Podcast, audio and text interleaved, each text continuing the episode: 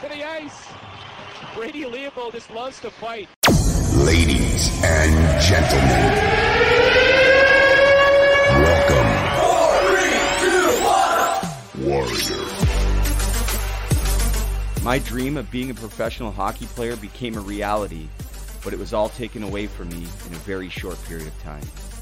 For many years, hockey was my outlet. Hockey was my drug. When I had a stick in my hand, nothing else mattered. I was able to break into the Western Hockey League in 2004, and I even won the Swift Current Broncos Rookie of the Year. During the summer of my rookie year, I experimented with drugs for the first time. After just seven games in my sophomore season, I walked away from the Swift Current Broncos due to personal reasons. Nobody knew I'd been sexually abused at the age of five. I did everything to hide it from everybody, but I just couldn't take it. Drugs and alcohol now took over my life. I did return to the Swift Current Broncos as a 19 year old, but things were never the same. I was eventually traded to the Kelowna Rockets in my final year of junior, where I got to play on a line with the Dallas Stars captain, Jamie Benn, and one of my best friends, the extremely talented Colin Long. It was by far my best season ever, and I even signed with the Tampa Bay Lightning's organization. A dream come true, right? That's when everything went wrong. First, it was the cocaine, then came the Oxycontin, and that led me into a 12 year journey into the deepest pits of hell. Within two years, I had now made the switch to heroin, fentanyl, and everything in between, and I was now an intravenous drug user. Multiple suicide attempts and over five trips to the psych ward, I was a shadow of who I once was. By 2014, I was homeless on Hastings in Vancouver, the worst street in North America. By 2015, I was a wanted criminal, making the Crime Stopper headlines more than once. After spending three years in jail, I had completely given up. With nowhere to turn and nowhere to go, I finally started to get honest. I took a chance and made some major changes. This is my story. Temple 911, where's your emergency? Someone overdosed? What's the address? I overdosed over 10 times. I'm one of the lucky ones. And for that, I will always be grateful. This is for all the men and women we've lost. Matthew Lazinski, Mitch Fadden, this one's for you. My name's Brady Leavold, and I've been to hell and back. This is the road to recovery.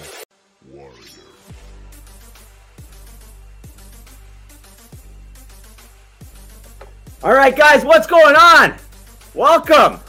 Hockey to Hell and Back, episode number 21. Coming at you guys live from Muskoka, Ontario. How lucky am I to live here? Holy cow. Beautiful area. Out on the ODR, not as much lately, but listen, getting back on the ice is always great.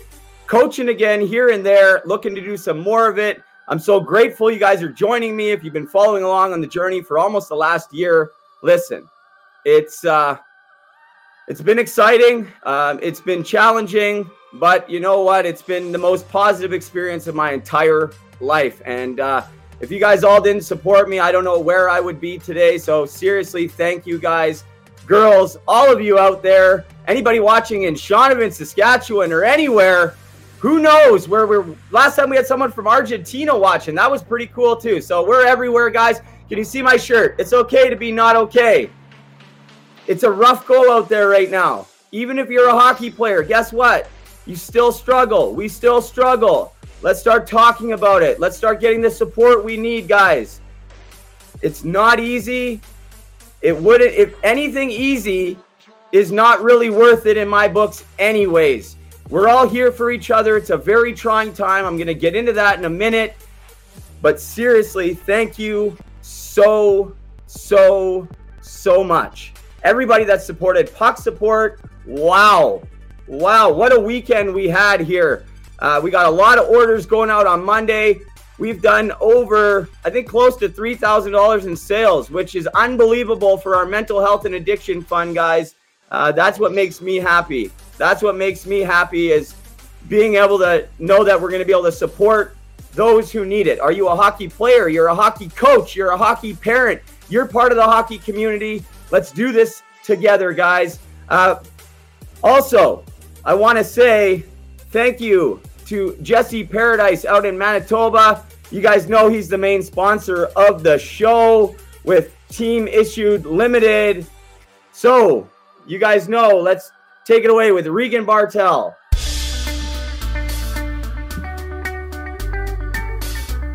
Hi there, it's Regan Bartel, the play by play voice of the Kelowna Rockets, Brady Leavold's biggest fan. Team Issued is connecting all walks of life. Team Issued does this by recreating that special feeling of being a part of something bigger, a community for all striving towards the same goal. TeamIssued.ca, promo code TOEDRAG15 for 15% off. Thank you, Regan. Talked to him last night. Shout out to Regan Bartel and all the Kelowna Rockets. Thank you, Regan. He's the best in the business. Okay, guys, uh, it's time to get into some a little more hard hitting issues. And uh, I don't take this stuff lightly, not one bit. Um,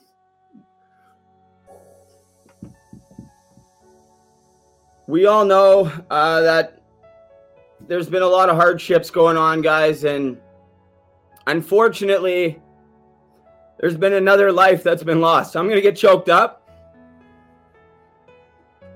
You can see him behind me here. That's Brennan Detloff.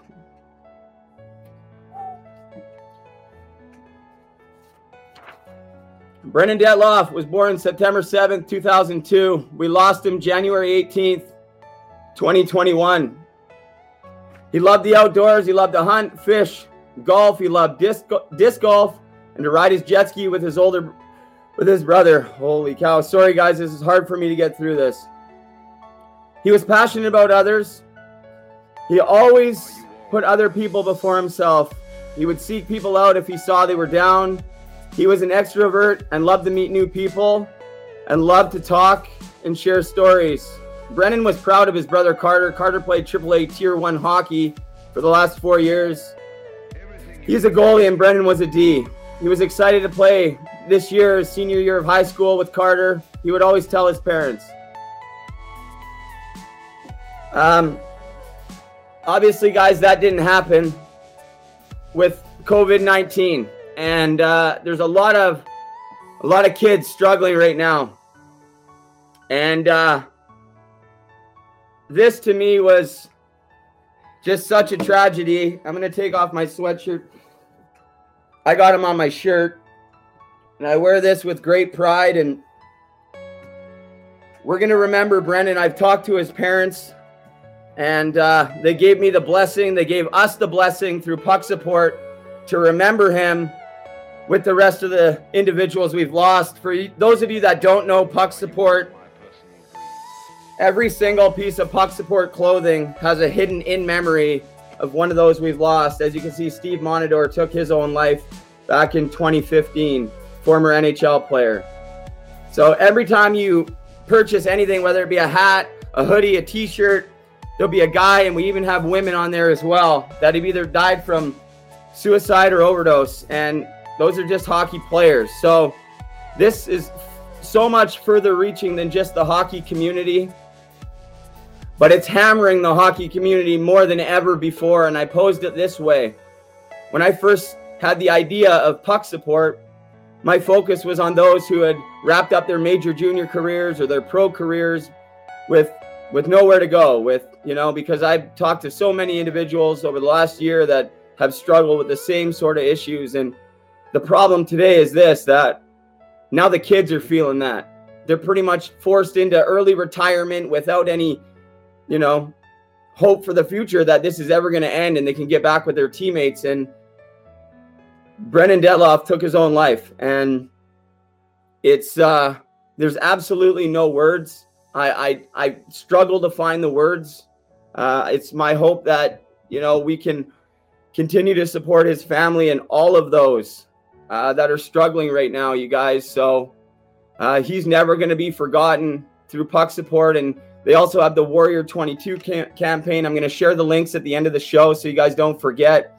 Uh, they're offer they're selling hoodies and T-shirts and different things uh, to support uh, a scholarship fund in Brendan's name. So I'm going to make sure that all those links are available, whether you're listening to the audio or watching the video. I'll post them at the end um, or maybe throughout the show, and they're going to be all over my social media.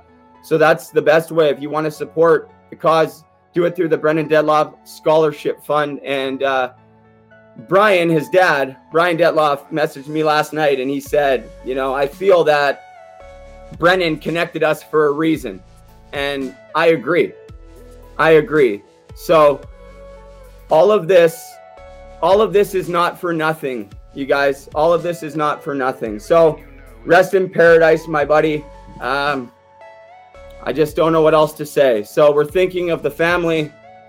Our prayers are with you. I said a prayer to all my friends up there Big Bob Probert, Maddie Lazinski, Mitch Fadden, Todd Ewen, Steve Montador. I said, yo, Make sure you guys bring Brendan in. You make him feel right at home. I once read a book that said they don't play hockey in heaven. I don't believe that. I bet you they're having the best games ever up there right now. And uh, we're going to remember each and every single one of them. So, my condolences to the family, guys. We're going to get right into this episode, and this is an exciting one. If you haven't seen the show, uh, if you haven't listened, this is how it goes. I'm going to take, uh, I'll be back here in a few minutes. You're going to see a picture, maybe a couple pictures, depending on what I decide to do. Um, but enjoy this intro. I'm looking forward to doing this episode with my almost long lost friend who's been on just such an amazing ride, and I can't wait to talk to him. So, guys, we'll see you in a few minutes. The hockey dressing room can often be a very unforgiving place, especially in junior hockey. When I think back to when I first entered the WHL, I remember being scared, nervous, and mostly just anxious. I have seen and heard of guys doing anything to fit in, breaking their own set of morals or beliefs just to be accepted. But let's be honest, this goes far beyond just the hockey dressing room. This is very common in everyday life. The dressing room is filled with copious amounts of swearing and other topics, especially surrounding women, that I would much rather just not get into today. But if someone were to ask you who the nicest, most genuine person you have ever met, would you be able to answer that without any hesitation? The answer is yes for me, and that answer hasn't changed since I was 16 years old. My answer every single time Luke Hunter originally drafted by the Swift Current Broncos in the year 2000 in the second round, 34th overall. Luke Hunter instantly became the heart and soul of the Broncos and the uncontested fan favorite. I can still hear the chants through the Centennial Civic Center Luke! And yes, I know it is now called the iPlex. I first met Luke back in 2003 when the Swift Current Broncos were in Vancouver to play the Giants. I skated with them during their morning skate and was supposed to make my WHL debut that night in front of my family and friends. But after that morning skate, the nerves set in. So I came up with an excuse why I couldn't play. I told the Broncos that my team was playing that night, which they were, and that they needed me, and I was committed to them that was the first of many terrible mistakes I would make in my hockey career. And unfortunately, most of those came with the Swift Current Broncos. I can still remember Luke's infectious smile and his unwavering kindness to me on that day. He was the first one to introduce himself and the first one to make me feel comfortable. A month later, I got the call back to Swift, and I finally made my debut versus the Saskatoon Blades on December 30th, 2003 recording an assist in a 9 2 win in what will go down as the most eventful game I was ever a part of.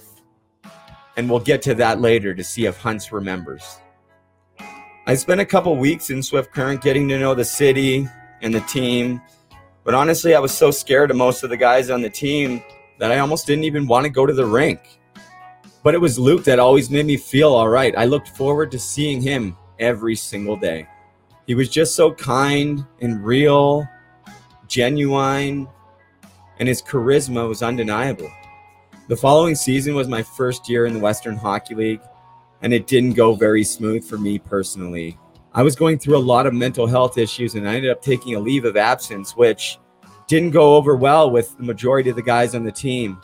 But Luke never made me feel that way. He was one of the only ones that didn't give me grief about it.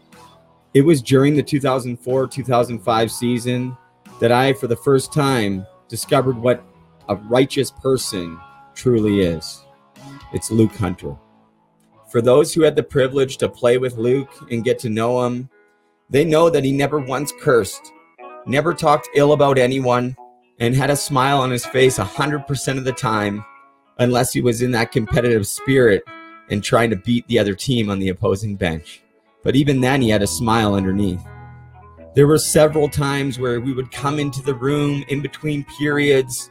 Hunts would try to rally the troops, and where most guys would drop F bombs and be swearing, he would turn to words like frick. Frick me, boys. We're playing like crap. Being the immature kids that most of us were, we thought it was funny, often staring across the room at other teammates, trying not to laugh. But this was just Hunts. Even when he was angry, he never swore. His values and morals were never compromised, and it goes so much further than just his language. He never chewed tobacco. He never had a sip of alcohol in all the years I played with him. And where most guys would have been given trouble about it, nobody ever said anything to Hunts because his character quietly demanded respect and admiration. Born in the small town of Shaunavon, Saskatchewan, to parents Lauren and Norma, Luke is the middle child between older brothers JJ and Dusty and younger brothers Brock and Ty. The Hunter family owns a 20,000 acre farm in Shaunavon, and it was there that his family instilled the values of community, hard work, and faith. The winter times were for hockey, summer times were for long days on the farm, and traveling singing gospel with his brothers on the weekend. I used to ask Hunts questions about farming and sometimes music. We all knew how talented he and his brothers all were in the hockey community and that they carried an unmatched work ethic, which they learned growing up on that farm. I knew they were into music, and he even sang beautifully on a few rare occasions. His parents, Lauren and Norma, were at all the home games, with youngest brother Ty, who was just 10 the last time I saw him. And I went to school with his younger brother Brock, who's the same age as I am, and played for the local AAA team, the Swift Current Legionnaires. We shared a couple classes together in the local high school, and it was there that I really got to appreciate the entirety of the Hunter family and just how genuine all of them truly are. During my sophomore season, I left the Swift Current Broncos as an 18 year old and walked away from my hockey career due again to mental health reasons. That was the last time I ever saw Luke. I didn't even say bye to anybody. I was so ill, I packed my truck and I drove 14 hours straight back to Port Coquitlam, British Columbia. It's a drive I'll never forget. I knew I was making a horrible decision, but my demons were eating me inside. I was holding a secret and I wasn't ready to be honest. It's been close to 15 years since I last saw Luke Hunter. When I returned as a 19 year old to play for the Broncos, Luke had graduated from the WHL and moved on to CIS hockey and then professional hockey. But an eye injury ended his hockey career. And being back home on the farm, his older brothers Dusty and JJ had their hockey careers winding down as well. The five brothers were reunited back at the farm, and their love for music took over. Since 2016, the five brothers have taken the country music scene by storm with smash hits like Born and Raised and Silver Lining. Two of their records are certified gold, and they've even reached number one on the Canadian country music charts. It's pretty special and such an amazing accomplishment. They have been nominated for six Canadian Country Music Awards and two Junos. They are best known for their beautiful harmonies and their stage presence which is just because they're so genuine and honest. People feel that. They love that. They're drawn to that. I could sit here all day and tell you how much I admire Luke and the entire Hunter family. To be honest, I wish I would have spent more time learning from him when I had the chance, But today I'm grateful for the lasting impression he left on me all those years ago and giving me his support today by joining the podcast. There is no more deserving individual and family that I have ever met that deserves the success that they have found. But I know he is going to downplay all of this. But honestly, this is the truth. The family's talent is matched by an unprecedented work ethic and a righteous way of life, something I strive for every single day. So, without further ado, guys, it is my esteemed honor to introduce to you my former captain of the Swift Current Broncos and country music star, Luke Jackson Hunter.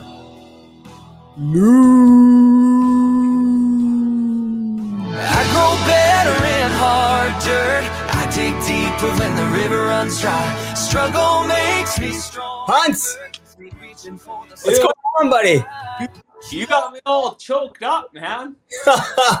hey, well, it took long enough. Sorry about that. That hasn't happened for a long time, and some got unplugged. And hey, that's that's the beauty of doing live. Thanks for doing this, buddy. I appreciate it, man.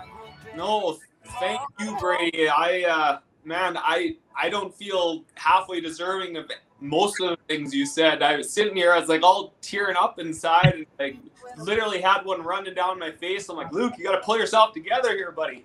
so, thank you for what you said, uh, Brady. That means more than you could possibly imagine. Hey, man. Honestly, I knew you were going to downplay it. I know you. I've known you long enough. I know we've been disconnected, but you're the type of guy that uh, you never changed, right? And that's what I appreciate about you. And, and looking back and being able to reflect on it, it's like, wow, you know what? Like, we were pretty young. You're a couple years older than me, but I, you know, I don't know how much you remember about it, but we spent some time together being roommates on the road. And I, I thinking about it now, and I, I should talk to Hunch because I had Hunch on the show, and I think they might have put me with you just because I was going through such a hard time, and you were like the best guy on the team. So now it kind of all makes sense. But Hunts, before I let you take it away here and we get into it, like you do, you deserve it. Your family deserves it, and that's I admire it, man, because you know now I'm 33 years old and I'm going, wow, this guy had it figured out when he was like 16, 17 years old. He had those values instilled in him and and and those morals, and it's it's i mean you deserve a lot of credit your parents deserve a lot of credit and uh, what you guys have been able to do in the music music industry is just phenomenal man i'm so proud of you Uh, dude, again, I don't, I don't even know how to respond to that. Uh, I, again, I, I don't feel I, I definitely don't have it all together, and I never did have it all together. I made my fair share of mistakes and and uh, screw ups through my years, and um, yeah, I. Uh, I, definitely, I definitely am uh, nowhere near uh, perfection. Uh, I'm striving towards uh, working on all of my flaws every day. It's a, it's a work in progress, and um, but I, your words mean a tremendous amount. So thank you for that encouragement. Well, I- no, man, and that, that's a good point though, and that's the thing is like you're the type of guy that you know you you you notice something or you think something's going on with you, you'll address it, and you're you're trying to fix those. Where a lot of people, you know, they don't have that same attitude, they're not willing or able to do that. So, I mean, you got to give yourself a a tremendous amount of credit for that. And uh, how has it been since you know we're going to get into Swift current days, but how has it been? Like, what was it like when you first had to stop playing hockey before? Because I mean, 2016 is really when the music thing took off, really, right? Yeah, that's when things really started to kind of move. I would say uh, fairly quickly with, with with the music. Yeah, it was even that was a um, it was it was a work to, um, in progress to get going um, in and of itself too. I mean, you kind of mentioned it uh, briefly before bringing me on. Um, that through d- various uh, injuries with my brothers and myself, I had an eye injury. Dusty had an eye injury. Uh, JJ had multiple shoulder injuries and, and surgeries that ultimately kind of took him out of the game. And it was through those various things that uh, brought us all back to the farm and collectively together. And um, again, as you mentioned, uh, music had always been a huge part of our life growing up. We, um, you know, we have videos of us performing when mom was pregnant with uh, Ty uh, up on stage, and so um, that's just been, you know, part of our life right from young. Um, you know, mom and dad kind of had a, an agreement, an arrangement that um, growing up that we weren't allowed to go out and play hockey and do our sports and have fun out there until we had our, our piano practice inside. And uh, they kind of supported each other in those endeavors. And, uh, you know, that kind of moved into us singing gospel music as a family. Uh, we did that for, oh boy, I don't know what it was, maybe close to 20 years. We sang gospel music t- together as a family. And, um, and then after, yeah, fast forwarding to, to after the hockey days when all of us boys came home, um, we just our, our our passion for music uh, never died. And we just said hey you know why don't we try something here? Why don't we put something together and and see what happens? And we kind of went a couple different directions. We tried the christian kind of contemporary uh, you know pop type thing and it just didn't feel right. And we kept getting asked you know are you guys a country band? Are you guys a country band? And we're like well we're not supposed to be. Uh, but maybe we should uh, maybe we should pursue that. And um, so we uh, that was when we start, first started, uh, you know, embarking down the the country world, and um, we had uh, through good friends of ours, High Valley, um, who are amazing guys, uh, amazing performers. Uh, had extremely successful country uh, um, songs and careers. Um, Brad kind of set us up with his uh, his record label for a meeting, and we met with our now um, record label, Open Road Recording, and um, the president of the label came to our farm and listened uh, to us do a few do, do a couple songs and uh, sing a few tunes and kind of told him our story and where we were at and what was going on and um, we ended up getting signed to our record label. And like you say that was about four or five years ago. And uh, it's been quite the journey since then. We've uh, yeah we've experienced a whole lot of things we never thought we ever would. So it's been pretty special doing it especially uh, collectively as brothers yeah, and you guys get asked that a lot, a lot probably. Like, are you guys all brothers? And it's sort of like you guys get that a lot probably, but I mean, it's pretty special. I mean, your parents must be extremely proud, and know those piano lessons are paying off. I mean, look, you guys had three of you guys played professional hockey, and uh, you know, JJ played for the Kelowna Rockets. Did he not? He did, right? He did, yeah. Kelowna Rocket too, and uh, you know, and Brock played, you know, junior A and Ty, he played triple A hockey. So you guys all did the hockey thing too. And, you know, having something to fall back on, like not everybody has that. So I think, you know, your parents did the right thing. And uh, I, I read somewhere that you guys all have like a master, the master piano, like, which is equivalent to like a thousand hours each on a piano or something to get that. Is that true? Yeah, we. I mean, boy, oh boy, I, I wouldn't even begin to tell you how many hours um, we spent on that thing. I mean, I remember going for for our exams. Uh, we all played uh, Royal Conservatory uh, right yes. up through until we kind of um, started playing our major junior hockey careers. Um, but leading up to like exam time, I mean, we would spend at minimum two hours a day, every one of us on the piano, uh, practicing our scales and our songs, and you know preparing for that type of thing. So you can imagine, you know, a couple hours a day for for you know we probably started when we were five six years of age right through till we were 16 ish you know like that's a that's a tremendous amount of time doing anything i guess if you're you know dedicated to that so yeah, it was one of those things. Mom and dad had a piano, one upstairs and one downstairs, and I remember as as uh, kids, um, we would rotate, and two of us would be playing, uh, practicing our piano before school in the morning. Um, if we didn't get it done, if we weren't one of those brothers that got it done before school, uh, I remember during uh, noon hours at school having to, to use that hour. Basically, I'd wolf my lunch down and use that hour to to practice uh, at school. And then, if you didn't get it done then, then you had to get it done after after school. So it was either uh, doing the doing the piano or uh, out skating on the ice or helping dad on the farm. It was there wasn't a whole lot of time to to do other um, extracurricular activities. So. well, yeah, listen, and you you guys spend a lot of hours on the farm. I used to always, I don't know how much you remember because it's a long time ago, but I used to be fascinated on the fact that you you'd be telling me you guys are up at like three in the morning uh, and in the combine, all that stuff, and I'm like, what's a combine? You, I think you're the first person that ever told me what a combine was because I was like, I didn't know. I'm from BC, and it's like, so you know, I got to learn a little. And I know a, uh, Brisebois used to talk about. I Remember Travis Brisebois? He used to talk about it too. But I mean, it was just a totally different world for for me to come from you know essentially a big city close to Vancouver to come out there. And I mean, I just I recognized and appreciated your hard work, your entire family's hard work at a young age, and I just couldn't believe it. I was like, wow, like I could barely get out of bed to go to training when I was like 16 years old. And and I'm thinking Luke's getting up at three in the morning. He's farming all day. He's playing, he's doing his music. And he's the hardest worker. On, you come to training camp. Actually, my dad's watching. Hey, dad. He said, um, you know, he says something about you. Uh, oh, first kid to ever win multiple beep beep tests. And the you always were the best the most in shape guy at training camp. Without a doubt, you always pretty much crushed everybody in the training. So, like, where does that come from? Is that just did you train a lot back then, or was that just being on the farm, putting in the hard work, and it's that hard, or did you actually train for this stuff? It's a good. I never thought of it. So.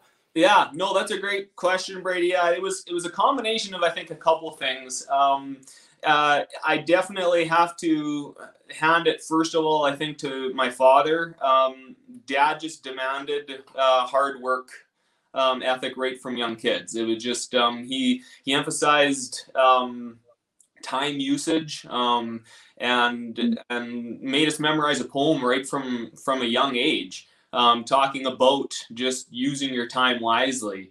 And um, I still remember it to this day. He goes, Life is just a minute, only 60 seconds in it. Forced upon you, can't refuse it, didn't seek it, didn't choose it, but it's up to you to use it. You must suffer if you lose it, give an account if you abuse it. Just a tiny little minute, but eternity is in it.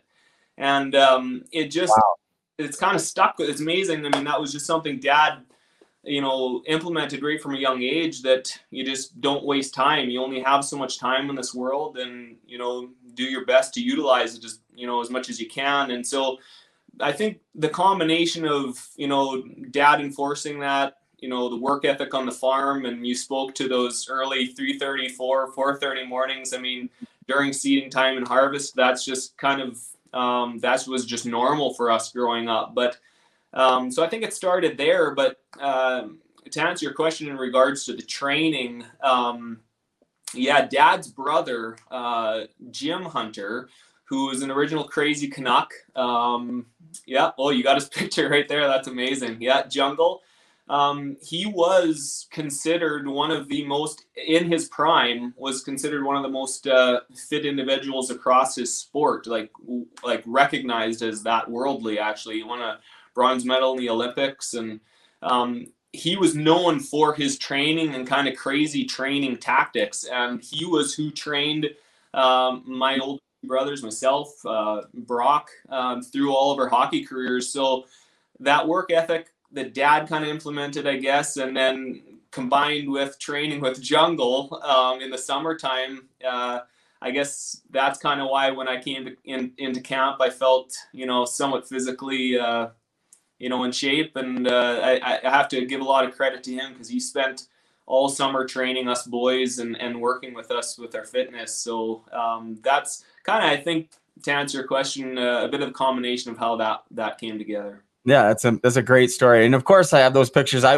I had the pleasure of meeting your uncle Jim. I think on a couple different occasions uh, in Swift Current. I know he came and talked to us, but that's him on top. This is how he used to train on yeah. top of the car. Yeah. yeah. How how does a, a kid or a guy from Saskatchewan become a downhill skier? Is the question. Yeah. Well, there's, there's, no mountains. No, exactly. That's and that goes goes to show his his work ethic and his training, and he he would do that to simulate just like the the the pressure or the wind force that would be coming as you're coming down the hill. And so he used everything he could possibly his as I said earlier, his tactics and his training methods were considered crazy, but he he did what he could and what he had to work with uh, in the environment that he was in uh, in order to train, and that was just one of his methods. He'd strap himself to the top of a truck, and and Grandpa, his his dad, would drive down the road at however fast he needed to, and he would sit in his tuck position, training legs, and yeah, I mean he did he did all sorts of just crazy things. That's awesome. It's such a great guy too. And I mean, yeah, I mean, that's I mean, you have someone two really amazing men to look up to your dad and then your uncle there and showing you that you know you if you work you can achieve your dreams and i mean he's he's got the canada the canada gear on there it doesn't get any better than that so i mean who better to learn from so i mean also how much do you think it helped having those two older brothers um, you know pushing you in the especially with hockey um, you know, looking up to them, or did you feel more pressure the fact that you had other brothers that you know older that had made it, or did you just feel like, hey, you know what, they can do it, I can do it? No, that's that's an awesome question. Um, uh, you know, when I was listening to you um, just speak before I came on, and I was I was in my my head. I was trying to you know just put myself back into those those days and those situations um, when it came to you know you alluded to the the drinking you know or the the swearing or the you know those types of things and um, I, I I do have to give a lot of credit to my older brothers as far as paving the way and being able to help me, you know, talk me through that stuff and their experiences and and uh, going through it before me. Um, I think it it obviously stemmed first and foremost to um, my faith. Um, I, grew up, I grew up in a Christian home, as you know, Brady, and that was first and foremost the most important thing, and is the most important thing in my life. Um, so that um, you know, doing my best to stand firm, um, not in my own strength, but but leaning on my you know on God and and Him helping me through those situations. That was first and foremost in my life. So it started there. Um, but I think having the support of older brothers um, who had gone through it before me and their experiences and how to handle it, and just seeing that, hey, you know, they were able to stand firm um, in in what they believed, and um, and if, if they can do it, so can I. And I, I just I I tried to you know plant my flag, so to speak, when it came to those types of things uh, early on in my career, and just make it known that um, that that just wasn't going to be a part of my journey. Um, and I had kind of prepared myself to know that I'd get some some uh, some feedback in, in ways from the teammates, which I did. The first couple of years were a struggle for sure. I think uh, you know with some of the older guys, but um, yeah, to answer your question, absolutely. Um, to have Jay and Dust walk through it before me was was a huge benefit, and I think a support system where I could call them too and just say, "Hey guys, you know, I'm walking through this, or I'm struggling through this. You know, um, you know, what what's your advice, and how did you go about it?" So.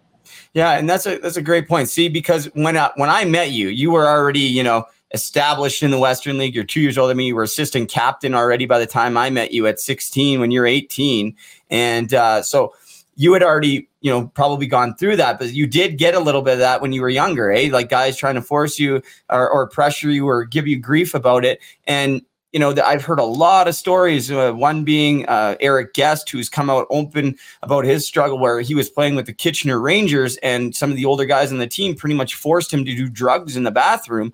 And it it really led him down a dark path. And I become friends with him over the past few months, and we talk. And uh, you know, so it happens a lot. And for you to be able to, you know, really plant your feet and say, you know what, this is who I am, and no matter what, this is the way I'm I'm going to live my life. I think it's extremely admirable, and people need to really hear that. And I got to see it and and look up to you, and I know that. Um, we did a lot of not a lot, but I wish we would have maybe done more. But Chapel, um, remember, I think his name was Jim, right? Jim, Yeah. your uh, billet, right? Was he your billet?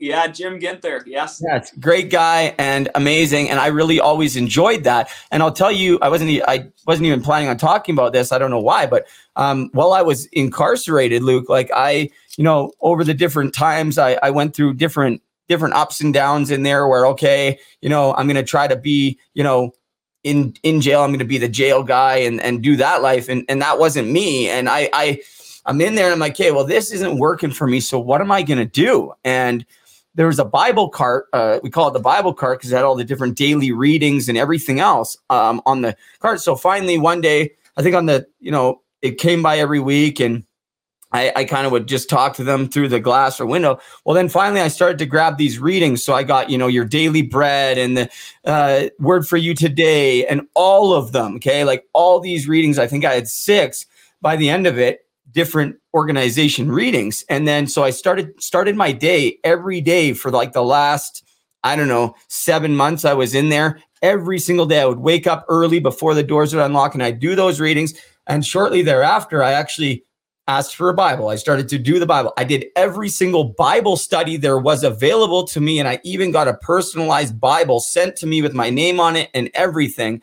And uh, yeah, and you know what? I did a lot of praying, and I prayed before we came on here. So you know, it's it's a big part of my journey too. And like, I don't talk about it often, but I'm glad that you brought it up uh, because you know, over the last year, Hunts, like there's been things that are just like unexplainable. Like when you're doing the right thing and when you let when you let God into your life and, and different things into your life and you just try to just live the right way, the universe works in amazing ways. And it's when we're when we're not you know accepting that or or trying to live in our own will and everything like i literally had to get on my knees and pray hunts like okay i'm done like i need help here and i'll tell you it wasn't all fixed like that it's that's not how it works. Um, but it's a big part of it. You have like in my opinion you have to do a lot of work. And for me where the point i was at i had to really start to look at myself and i had to make amends and do different things and accept responsibility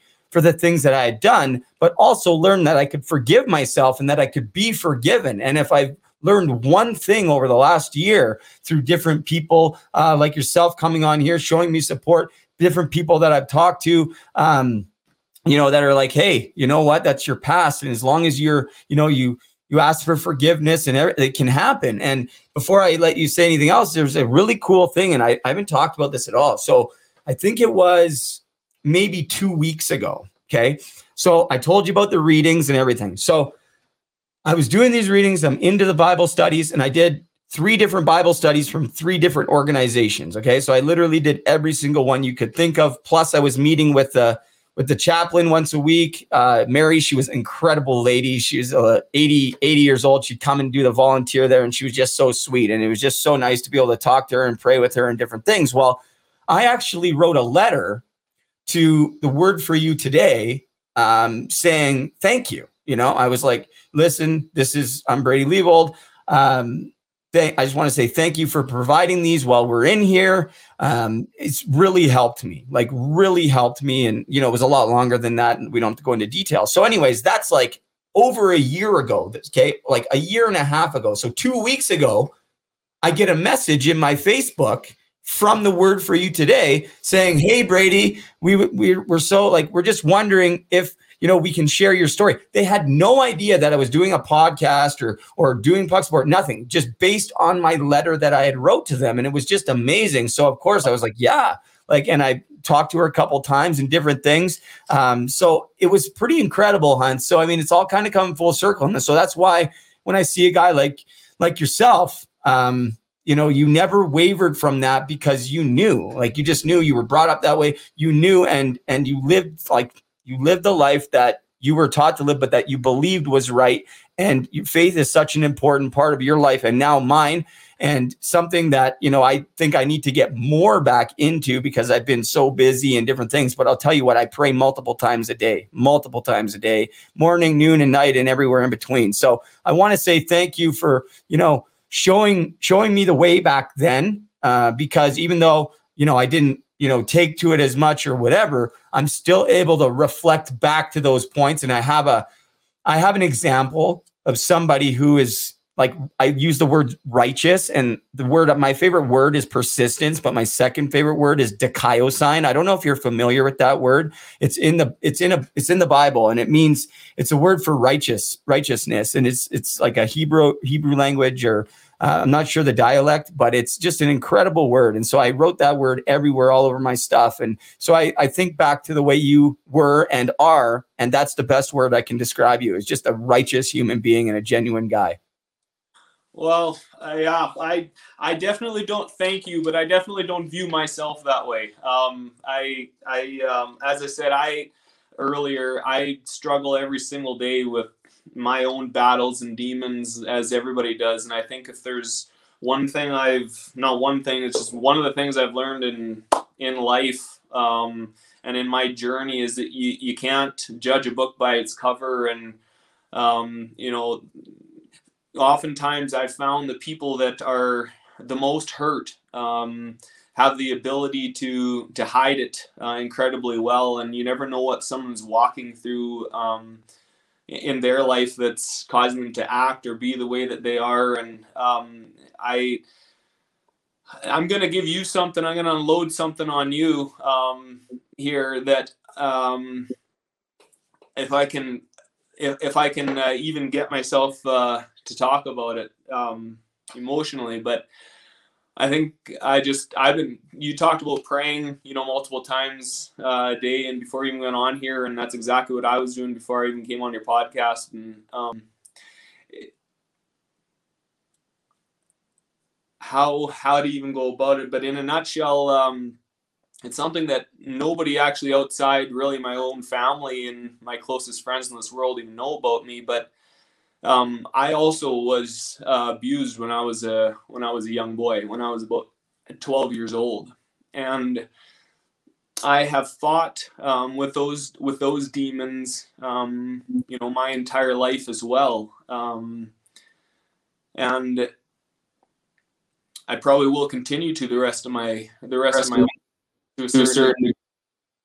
Um, but I guess the reason why I, I share that with you is that um, I walked through years and years worth of pain and struggle and hurt um, that I didn't know how to handle and, and how to navigate and, and walk through myself. Um, and thankfully, through support with my family, um, I was able to somehow come out on the other side okay. But um, you talked about forgiveness and i think the if it hadn't been for my faith um, and relying on on god to be able to help me through um, those years where i was in so much pain um, i don't know where i would be um, right now in my life. And when you talk about forgiveness i think the number one thing aside from just my my faith and, and allowing God to help me through those things was I had to get to the point where I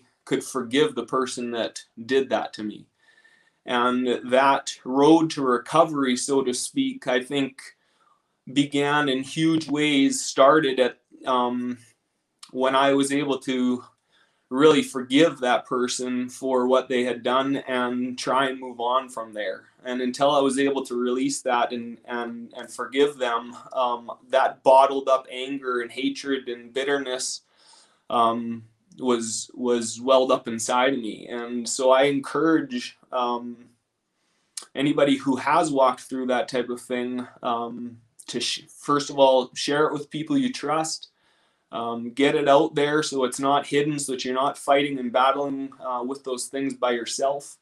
And if you can, um, I encourage you to somehow get to the point where you can forgive that person um, or people who have done those things to you so you can move on. But I, I guess I share all this too to say that someone can look at maybe someone like me and you talk about you know the person that i was or that i am but very few people probably would have ever guessed that I walked through something like that. Um, I hit it very well. Um, but it was a huge part of my life. And again, I think it was my faith that just allowed me to work through those things. And so, um, anyway, don't wasn't planning on sharing any of that with you either, but it just happened. So, well, listen, man, I, I so appreciate your your honesty, your bravery, because I mean, it's not easy. And, you know, I it's still hard for me to talk about, but I, I, you know, I'll second that because I carry, I didn't tell a soul. Like I didn't tell a soul until I was 26 years old. And, uh, that, and, you know, I didn't have, uh, anything else but hockey really to rely on. And I just sort of pretended to, to be okay and, and try to do anything to make sure that nobody ever found out. And, um, it was the worst thing that I could have ever done. And I, I so appreciate you sharing that because, unfortunately, it's a lot more common than what we would ever believe. And uh, it, there's no, like you said, we will both have to walk through the rest of our lives with that pain. But I'll share with you too. I, I mentioned Mary, the the lady from jail, when I was in there. Uh, we prayed several times together uh, for forgiveness uh, for the man who did that to me, and um, you know, and anybody, different things that had happened to me throughout my life, uh, but that being the biggest one. And I think you really make a really, really good point on that because if we're not able to forgive those, then we're the ones that really suffer. And at least I like it, that's been the case for me. So it's not easy. And, uh, you know, I've had a lot of people come out and tell me different things over the last year, Luke, and in, you know, similar fashion. And, you know, I, I actually uh, feel a lot better about it now that you shared that with me and, and reminded me how much I had spent praying about it and why maybe I was able to to come you know to terms and i'm now doing sexual abuse trauma counseling um, you know through the district up here in muskoka. And you know i i hope that you know our story my story your story can really help people. I mean we can't change what anybody's gone through regardless but we can we don't have to live there every single day in that hatred and everything else. And luke i so appreciate you you telling me that man. And like yeah you know it just it, it was a shock to hear that you know? And and like you said it's it's the people suffering the most that can hide it the most. And uh i think that was the case for me too. And you know i turned to to to drugs and alcohol to to sort of make me feel better which they never did. And uh i'm lucky to be alive. Um and i feel very grateful to be able to sit here and talk to you and and and so grateful that you shared that with me man. Like it's because it's it takes a lot of courage. It takes a lot of courage. So thank you man. No, it's my honor. I, I appreciate you and allowing me the uh, the freedom and uh, the space to be able to share those intimate intimate things. And I think the more we can all be vulnerable and, and speak about those things and be honest about it, uh, the better we can, um, better chance it gives us to help others out and that have walked through similar circumstances. I think things that are left in the dark. Um, is is the worst thing that can happen. Those things need to be brought out to light and exposed, and um, and uh, so that people can be healed and moved on from from those traumatic experiences. So Yeah, and you know what? It's interesting because when I when I got to Swift Current, especially you know with all that stuff with Graham James, like it, I think that played on me a little bit. Like I remember being in the office and seeing the team picture with him there, like in the picture, and it used to just set me off. And uh, I actually remember seeing that picture in the office as I left when after I walked away from the team with the year 20 year old year.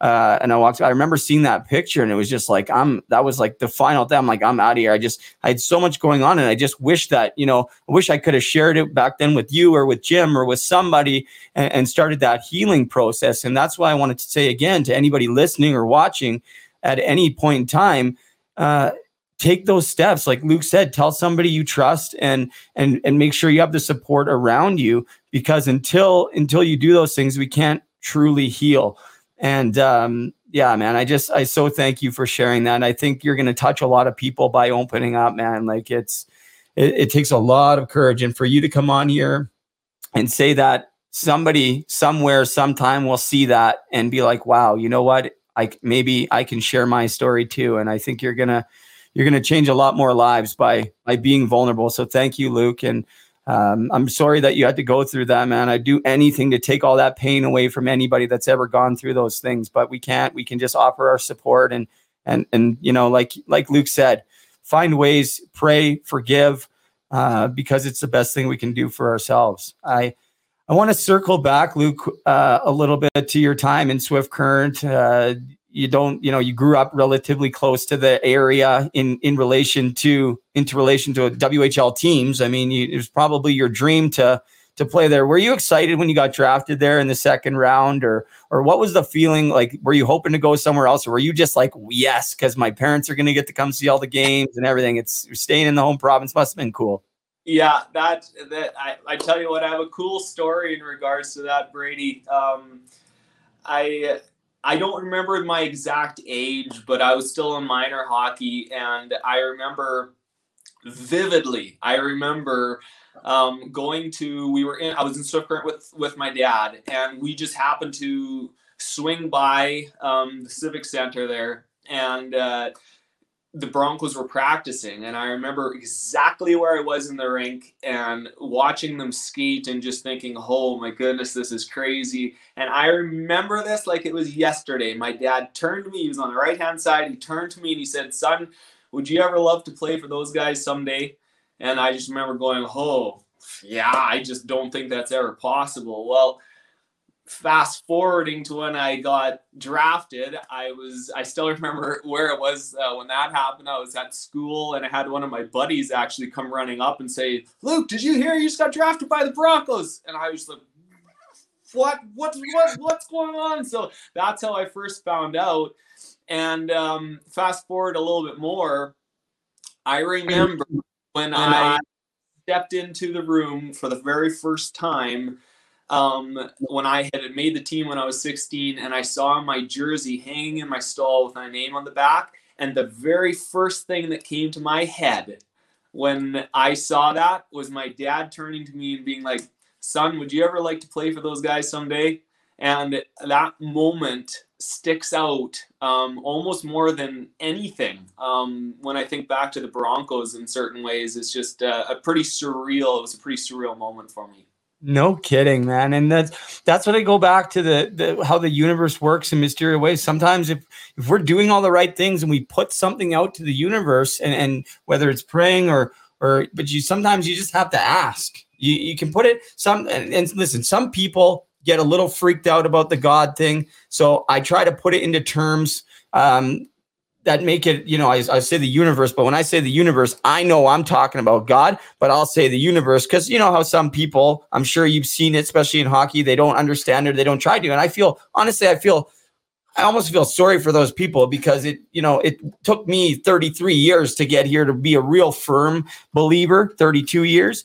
And, uh, but sometimes when we just, put those things out there. And I'm sure your dad prayed about it too. He had the other two kids playing. Wouldn't it be cool if finally get one boy playing here close to home? And and look, you made it happen. And that was pretty cool. I, I remember the first time seeing my my jersey hanging in a stall in the Western League too. That was a pretty special moment, wasn't it? Yeah, it's pretty amazing. Yeah, I remember. I remember well the very first time you walked into the room. You kind of alluded to it uh, in the in the pre uh, the pre show there, but I remember that very well. Yeah, well, you're the first one I met, man. You're and and it wasn't just me. It was the same thing every time somebody came to the rink or a new guy. You were right in there with the handshake. Hey, welcome to the Tom Luke Hunter. Da, da, like, and just so nice. And uh, my dad even said, I think uh, up here in a comment, we got to go back to it. He said, "Frig, best handshake ever." That's what he said.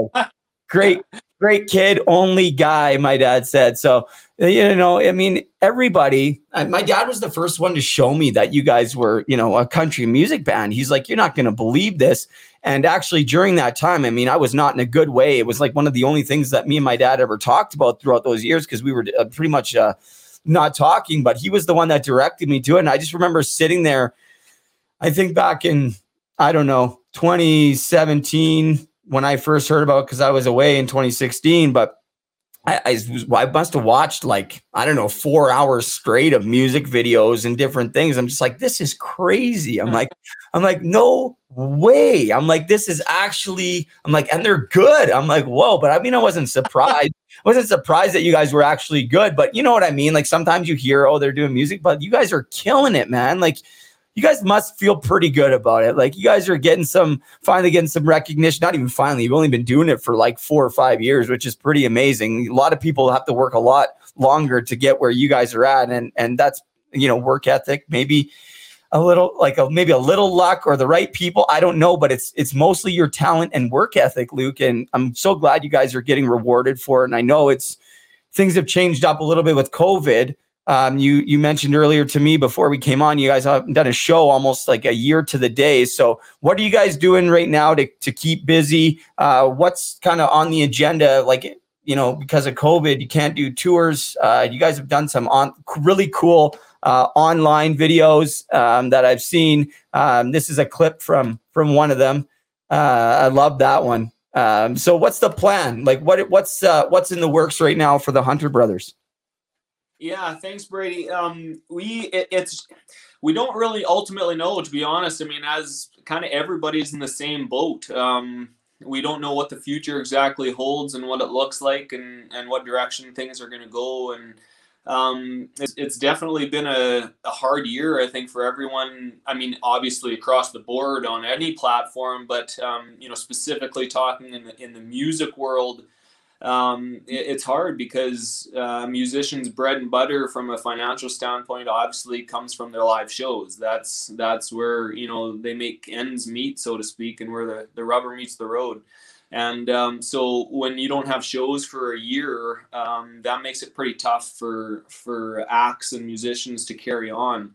And so it's yeah, things have looked very different. There's a lot of virtual things going on now, and, and groups are, are trying to to do whatever they can from that st- standpoint to still get their their music out there and their name out there. And um, so we've done a lot of that type of thing, and we've been fortunate. I'm actually currently sitting in our our studio, our music studio right now, um, here on the farm, where we've over the last couple of years put it together and and uh, got the equipment that we need and the mics and everything so that we can still lay down uh, tracks and, and music and, and try and get music out there for people to hear and um, even though we're not out there touring. So we're, to be honest with you, we're just trying to navigate the waters like everybody, and we don't ultimately know where it's going to land. But um, thankfully, at least in today's day and age, we do have social media and, and ways of getting um, things out there, and so you try and maximize it as best you can. But we we definitely miss the the live shows. That's for us boys. I know I can speak on behalf of all my brothers and especially Ty, who's our lead man, but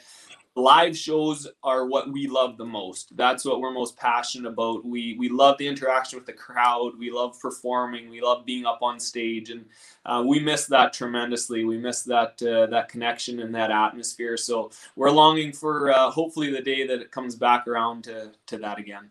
Yeah, me too. Because I hope you guys ever come out to Ontario so I can check you out live, man. I don't care where in Ontario. I don't care if it's the furthest part from me. I'm coming uh, and I'll be cheering you guys on. I, I'm so proud of you, man. I'm so proud of the family. Like, you know, it's, I know it's taken a lot of work. Uh, you guys were down in Nashville for a little bit at one point. Yeah, we've uh, we've made a lot of trips down there in the past. You know, up until when COVID struck, um, we were spending a tremendous amount of time down there. I mean, that's that's where you know a lot of the magic happens. It's where a lot of the best producers and writers and artists are. They gather and you know it's like anything. If you relate it back to to hockey for you and i you know if you want to force yourself to be to be better and compete with the best you got to be with them and around them and surround yourself with that because they push you. And and uh, so we've tried to to do that as much as possible. Um, but it's it's obviously not the case right now. So um, you, you do what you can. Again thankfully through through uh, social media and virtual stuff we can still connect with people down there. And ty uh, he's continuing to to write a fair bit and nice. uh, so that we can continue on with with getting uh, the best music that we possibly can out there. And and uh, yeah just baby step step by step we do what you can.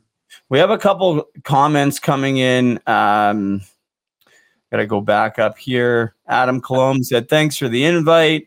Uh, this was from earlier. He said, Amen. Um, that came for me later. Uh, I think he's talking about faith as well. He said, Good on you, Brady. Um, the invite to this page. Oh, look at this one. Travis Yonkman says, Hey, boys. Yonks, what's up, Yonks? Yonks, our for our, old goalie there in Swift Current, Travis Yonkman, a heck of a goalie, uh, long time Swift Current Bronco, and a great guy all around. Love, love me some Travis Yonkman, that's for sure. He's a great kid. Well, I guess he's not a kid anymore. We're not kids anymore. Great guy. No, we're getting old. We're getting old, Leo. I know, I know. It's crazy. Adam Colomb says Luke is a brave soul. Amen. I'm going to pray the rosary. Uh, Charlie Match, match. Good work, guys. Amazing. Susan Cook, whose house I'm in right now, actually. This is where Puck Support headquarters is right now. She says, Love you both. Love you, Susan. Uh, Adam, again, thanks for the share, guys. Looking forward to tuning in as much as possible. And the final one, Susan says, Hum a tune for a country fan. Lost is preferred. Can we put you on the spot or no? I'm no solo artist. I, I play bass and do background vocals. We need Ty for that one. okay, well next time next time we'll we'll bring Ty on and we'll we'll get you guys. You can play the guitar and we'll get him to sing. I I didn't want to put you on the spot, but Susan's a huge country music fan and we've been listening to a lot of your guys' music lately. And I asked you earlier what your favorite songs were, and and you said what? Uh, Born and Raised in Hard Dirt would be my my two favorites, I would say.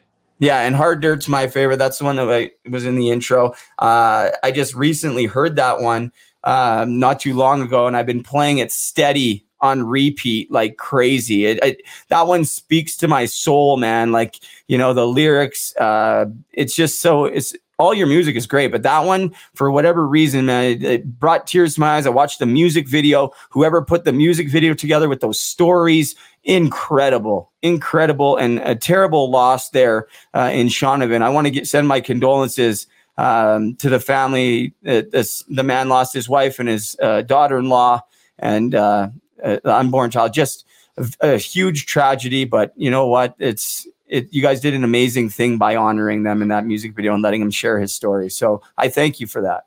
No, thanks, Leo. Yeah, no, that's that's for me too. Um, uh, that's why that song is is so powerful for me. I think oftentimes, you know, it, it's funny with, with, music is is um, I think it transcends all sorts of things culturally and everything, and um, you know, there's something about music that you you alluded to it when we were chatting before the podcast that it, it soothes the soul and it speaks to people on so many different levels. And uh, for us, you know, it's it's funny because sometimes you choose songs because you just melodically you you love how it sounds and you just love the beat of it. But for the most part, with with my brothers and I. Um, we've tried to choose songs and lyrics that you know have a purpose or a meaning behind them and for for us um, that's why hard meant so much um, to us and why it continues is, is, the lyrics behind it. And I think, you know, obviously with your story and the little bit I shared with you about mine,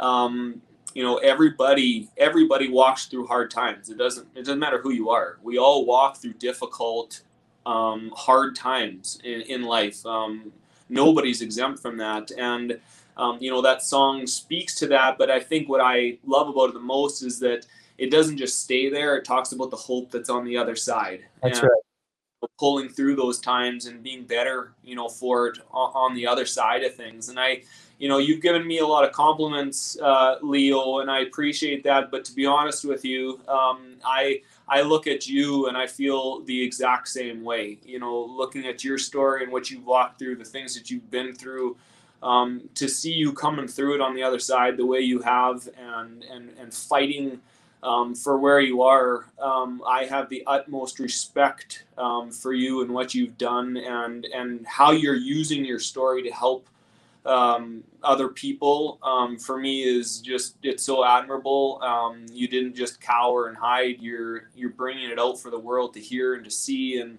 and to help others. And I think that's so incredibly special. So you talk about character, but I think you're the one uh, here that's showing what character is all about. And I noticed in your profile, I can't remember if it was on Instagram or Facebook, maybe it was on both, but you said, uh, never give up.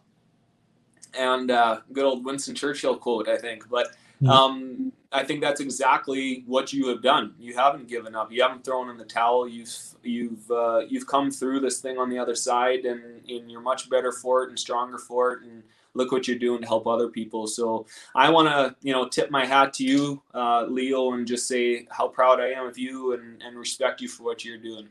Thanks, Luke, and and honestly, it means the world to me. But you know it for a long time I, I wanted to feel sorry for myself. And i was like man there's nothing i can do to get out of this. And we talked about it earlier. Like i had to i to get honest and and i feel like i really did have to pray and ask for help. And then i had to ask for help from people that i trusted as well. And uh, a lot of people i'd burned a lot of people. I'd, I'd hurt a lot of people. And uh, i didn't have a whole lot of hope. And you know i just something uh, and i've shared it before. It's like kind of a longer story so i'm not going to get into it. But there was a night where literally where I was it's almost just up coming up to a year ago, probably very close to a year ago today, funny enough, maybe like a week from now, where you know I was still sort of in that old lifestyle and I didn't know where I was gonna do and uh, but I knew I didn't want to do that anymore. And I was set out to go, you know, live my old life there one night. And I was set out, and it was a beautiful night up here in Muskoka, and uh, look, see all the stars, and I, I just seen all these stars. And then I started like talking to myself, but it wasn't myself. And it was like real, like it was so crazy. I can't even explain it. And I just turned around and went home. And then the next day, I put my skates on for the first time in eight years, and then went skating on the frozen lake. And then, like a week later, I started the podcast. And and since you know, pretty much since that night, you know, I haven't you know, I haven't touched a, a hard drug. Period. And it was just I tried it so hard, Luke, for for so many years, um, rehabs and this and that, and nothing worked. Nothing had worked up until this, that point, and it wasn't like people are always like, "Well, what what happened? What did you do? Did you go to rehab?" I'm like, "Well, I've been many times, but not this time. Like it was it was something more. It was like, you know, it was like almost like I didn't have a choice but to tell my story, and I'm not. And I've always been very clear, like I'm never doing anything for for myself. Like you know, it's it was extremely hard to start a podcast with and tell everybody what I did because it was horrible. Like in the newspapers, crimes and this and that, like which isn't me. It's not me who I am in my heart, but it was where my addiction and my demons took me. And finally, it was like I felt like there was more there was just a bigger power at work that was like i there was a bigger plan for me like and now i can start to see and appreciate everything that i've gone through right from when i what i suffered as a child all the way through all the mistakes i made everything was for a reason and there's no doubt about that and you know i feel that more than ever. So thank you luke for for saying those kind things. But you know i don't there's nothing that i'm doing is for myself. It is for other people. And i believe that service work is the best kind of work. And it's when we can do things for other people and it also feels good for ourselves. So it's a win-win situation. But i mean i'll be honest luke it's been hard at times having to deal with um, all the all the stuff that comes my way and people reaching out and different things and I, I appreciate it but i feel like I wish I could do more for them. You know, I wish I could do more, but I just keep doing what I'm doing, sharing my story and being honest and uh, brutally honest at times where people are like, did he really just say that? And I'm like, yeah, I did because that's the truth. Sorry. Like, but that's me. Right. And I'm just sort of learning. So I, you know, I've been thinking about you a lot lately and, and trying to really just model my, my life and, and raising my kids in, in sort of an environment like that and instilling all these great values that your parents did. Where, where are you at right? Like, are you married now? Are you have kids? Tell us a little bit about that before we let you go. Cause listen, I we're coming up on an hour and a half. You're a busy guy, but would you, we could do this again sometime. Absolutely. We'll do it. You betcha. Yeah, no, uh, real quick then. Yeah, I'm uh, married, been coming up on 10 years married. Uh, got three little ones a six, four, and almost two year old. So that's awesome. Yeah. Hey, before you go any further, who's, I don't know because I couldn't find Who's are, whose kids are these?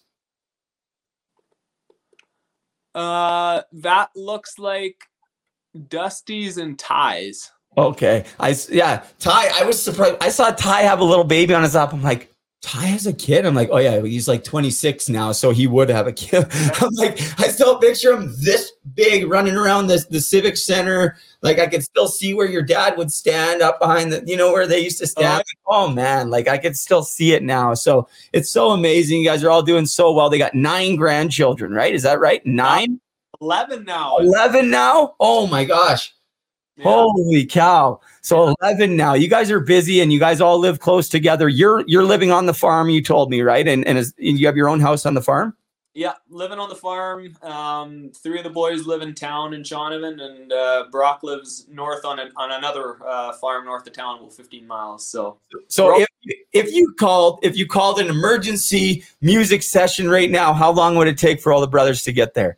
Oh, 15 minutes. That's awesome. Isn't that cool? That's the best. You guys are awesome. Uh, okay, Luke, listen, man, we're going to schedule this again and maybe Ty can make an appearance for Susan. So, cause she's just such a big fan. I know there's a lot of people that are your guys' fans and, and, uh, you guys are doing so, so great. Congratulations on all the success, the, the nominations, the Juno nominations. Keep working hard. You're going to get those. You're going to get those. You're going to win. And I see some, you have some awards currently pending that haven't been announced. Like, do you have some that are pending and you guys are waiting for the results still or, or yeah, no? I think we're up for uh, some Saskatchewan uh, country music awards uh, currently. Nice. nice. And you guys have already won a few of those, have you not? We have, yeah, a few of them anyway. Yeah, that's amazing, man. You guys are you guys are absolutely killing it out there. Keep it up. You guys are bringing joy to people, and uh, it's so amazing to see, man. And I don't say that lightly. I, I I am so proud of you. I, I feel very grateful that I got to play with you for the time that I did, and I always have those memories. And you you really left a huge, huge, huge impression on me. I don't think you'll ever understand. And uh, you know, and obviously on my dad and and a lot of other people too. And um, you were the Swift Current Bronco fan favorite, like it was we used to joke and be like, I don't even know why they call this the fan favorite award. This should be the Luke Hunter award because we know who's gonna get it like every single year. And that wasn't just because listen, they appreciated because were you not the MVP one year too? Man, I can't even remember going back. Yeah, back. you were. Yeah, you were. I'm pretty sure when you were 19, you won team MVP, fan favorite, something else. And it was, you know, it's not just wasn't your play on the ice just that like your work ethic you worked harder than anybody else you were mvp but it was the way you were in the community the way you interacted with the kids and the fans and everything else. When we had those skates it was you know people were drawn to you man. You have that charisma that kindness and you're just genuine. So you know i appreciate that about you and and i appreciate you taking time. Thank thank you to your wife for letting me borrow luke for for uh, an hour and a 25 minutes, which was five minutes of silence. Sorry, everybody, that we had. That's the first technical difficulty I've had in a long time. But hey, that's the beauty of doing it live. And the, the good thing is it'll be on Apple Podcasts and Spotify, but I will delete that part out. And I'm going to go through this and delete that out. So nobody will ever have to see that again. But people watching live, sorry. Thank you for bearing with me, Luke, man. You're such a great guy. You were a great teammate. And honestly, you're the nicest person I ever met in my whole life. And I don't say that lightly. Well, thank you, Leo. I yeah, I I again, I don't feel worthy of those things, but it means more than you know. So I appreciate you and uh, thank you for having me on your podcast. Hey, Do you have a, hey, where can where's the best where is the best place for people to support Hunter Brothers right now? Like if we you know, because it's hard times, whatever. Do you, what is the best place to get your music or whatever that's going to help you guys the most? Is there one Spotify? What is it? Where do you guys encourage people to listen right now? Yeah, um, any of your whatever musical platform you kind of listen to, she'll be there. So um, Amazon, Spotify, iTunes, you check out the Hunter Brothers and or the Hunter Bros, whichever it is. And Yeah, at Hunter Bros. I'm going to put it up on my. I'm going to do a little bit of an outro here after I let you go, and I'll uh, I'll have it all across the screen for you. I usually do it during the the broadcast, but I was so into our conversation that I kind of forgot. So Oh, yeah, there we go. at Hunter Bros everywhere on social media, and as soon as COVID is lifted and everything, you guys are planning on hitting the road, right? We're hope we're sure hoping so. Okay, well, I I promise that when that happens, wherever it has to be, if it's not in Ontario, one day I'll be fanning out in the front row with my probably my Swift Current Broncos jersey on, just having a good old time and sober because that's the way I live my life. And and I I've appreciated about that you from from day one, man. So good on you. And please say hello to all the hunters. We'll do. All, all 55 of them out there on the farm. Awesome. Thanks, buddy. I appreciate it. Thanks for having me. We'll chat soon. Okay, buddy. Wow, guys, how awesome was that? Such a great guy. Like honestly, I the coolest, nicest guy that I ever met in in hockey and beyond. And for him to do that, come on here, be super patient through all that crap, and I, I'm just so appreciative of him and his family, and and I admire what they're doing. I know I keep going back to that, but I, it's it's pretty cool when you when you know what I mean, like when you play in the Western Hockey League, you play pro hockey, it's like, okay, well, okay, maybe I see some guys on TV, Jamie Benn, captain of the Dallas Stars, former line mate. Okay, yeah, it's hockey. It's still, it's very cool. I'm not taking nothing away, but we expect that from hockey players. All of a sudden, you see one of your teammates pumping out some amazing music and doing it with his family, who's just the nicest, great, greatest group of people that I've ever met. It's really cool, you know. Like for for me to be able to sit back and be like, "Hey, like I was the captain of the Swift Current Broncos when I played there, and I've been telling people this for the last four years." So it's pretty awesome. So thank you, Luke. Um, thank you, uh, Mrs. Hunter, Luke's wife, uh, for allowing him to uh, take the time away from the busy family. I have three kids. I know what that's like. So it's It's greatly appreciated. Thank you to everybody who tuned in, whether you're watching out there in Saskatchewan, uh, fans of the Hunter Brothers. Please make sure you check them out on social media at Hunter Brothers. Uh, I'm going to post all the links in the description after. There's a couple more things that I want to cover before I go. I want to say a very special hello to Peter Pearson and his son out there in North Shore. Uh, he sent me a very uh, nice message the other day on Instagram about how I've impacted the lives um, of his son and himself. Um, they listen to my podcast, going to hockey, and I know this is kind of harsh on the ears, but you know, he thanked me because he's like, "Hey, my son now knows what you know addiction is all about. He knows what Hastings Street is. He knows what fentanyl is. He knows these things because you're talking about them and you're sharing your story. And um, I'm very grateful that people listen to this, whether it be going to work, maybe you're watching live. Again, I'm sorry for the little hiccup. Uh, I'll make sure everything's plugged in next time. But I was just super excited to talk to Luke. So there's a couple little hiccups there today, but no big deal. Uh, I also want to say hello to Cam Prouty and his son Brian, and his dad Brian and his mom Missy. So Cam's son, little Brian, uh, suffers with cystic fibrosis, and uh, he's a huge supporter of Puck Support. He's five years old.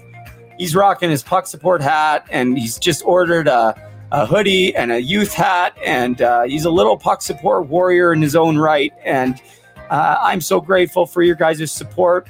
Cam, I know you're going through some hard times all the way around. We talk quite often, but just want to let you know that you know we're here for you, uh, and I I'm praying for you. I really am, and uh, I know your parents watch as well. So, like I said, hello to Brian and Missy. Um, I'll continue being here for you, buddy. But you know what you got to do? Keep up the good fight. Please follow us on social media, guys. I don't care if you don't follow my personal page. I could care less about that. Follow at Puck Support. Uh, at Puck Support is the best way to follow us on Instagram, uh, Facebook at Puck Support. The Puck Support Network page will come up. Uh, I would be just appreciative if you can share anything Puck Support, anything Puck Support. What we're doing is honestly, it's very special. If you want to shop, you can go to pucksupport.com slash shop. We got a couple orders during the broadcast. So thank you to everybody who has ordered. I might get emotional. That's just me today. So don't worry. They're tears of joy. Whenever I cry, they're tears of joy. So don't worry. People see me crying on the air and they're like, Brady, you okay? I'm like, don't worry. They're happy tears. They're happy tears. So um, just be, just remember, guys, that every time you buy anything puck support except for the masks. I will say the masks do not have names in them just because we decided that we didn't want to put it on the outside. And when you put it on your face, you could kind of feel it and it was going to affect your breathing. We already are struggling enough with the masks. So, not on the masks, but on everything else, there is a name like this one tucked away. So, when you pull your shirt up, might be a former NHLer. It might be a young man that we lost way too soon. It might be a female. The way we look at it is this they are all equally as important. I will do special requests for family members and friends of the individuals, but they're all equally as important, you know? So that's the way I look at it. It's like buying a pack of hockey cards. You never know who you're going to get. We also have a very cool, like beyond cool announcement, which I can't. I'm so bad with secrets, but I'm holding this one in. You guys are gonna love it. I promise you're gonna love it.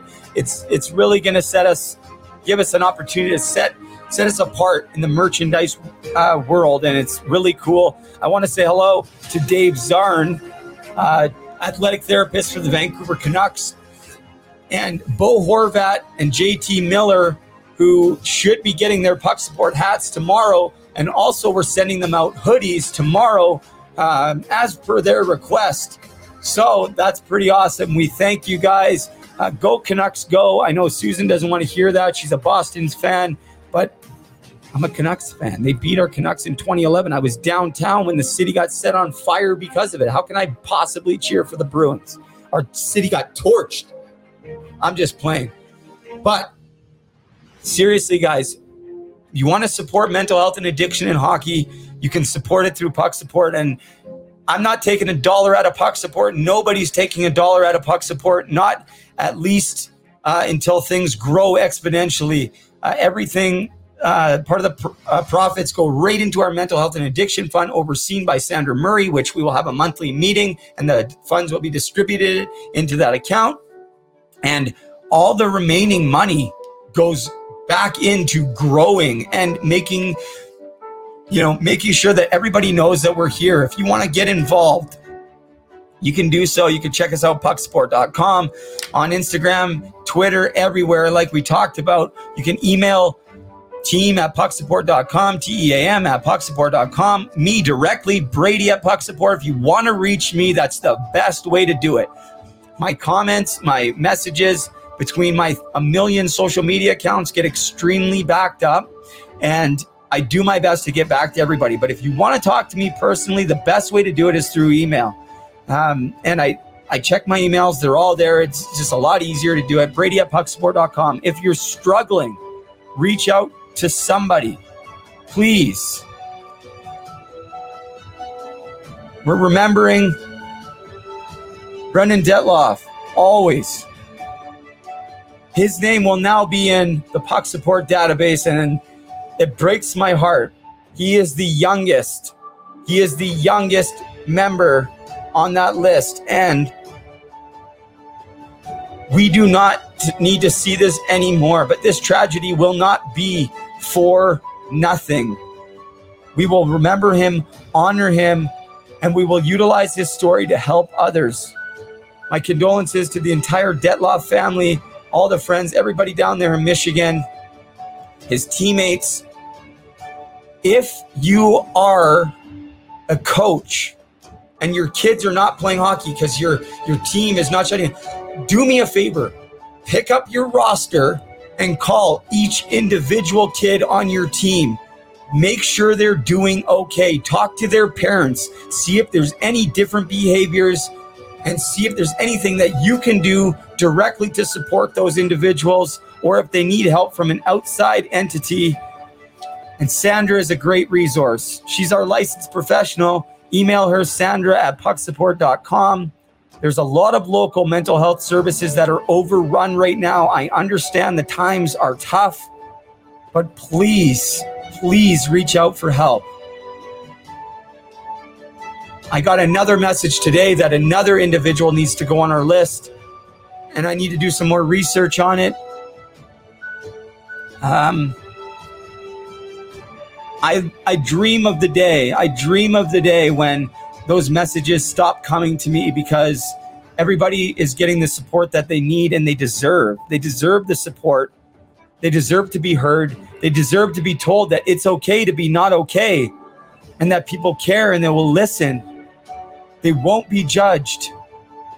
They won't be judged here at Puck Support. You want to know why? Because right now, I'm the founder. I'm the I'm the CEO, and I'm not in a position to judge anybody.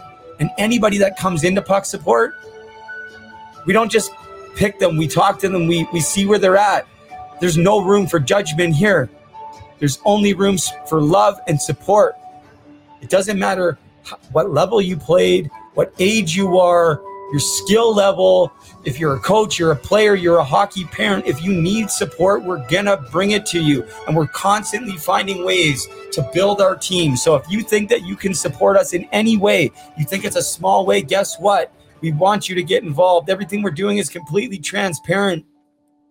We just want to help people. We just want to help people. And I'm going to continue doing what I'm doing. I'm not going to stop. And I promise you that.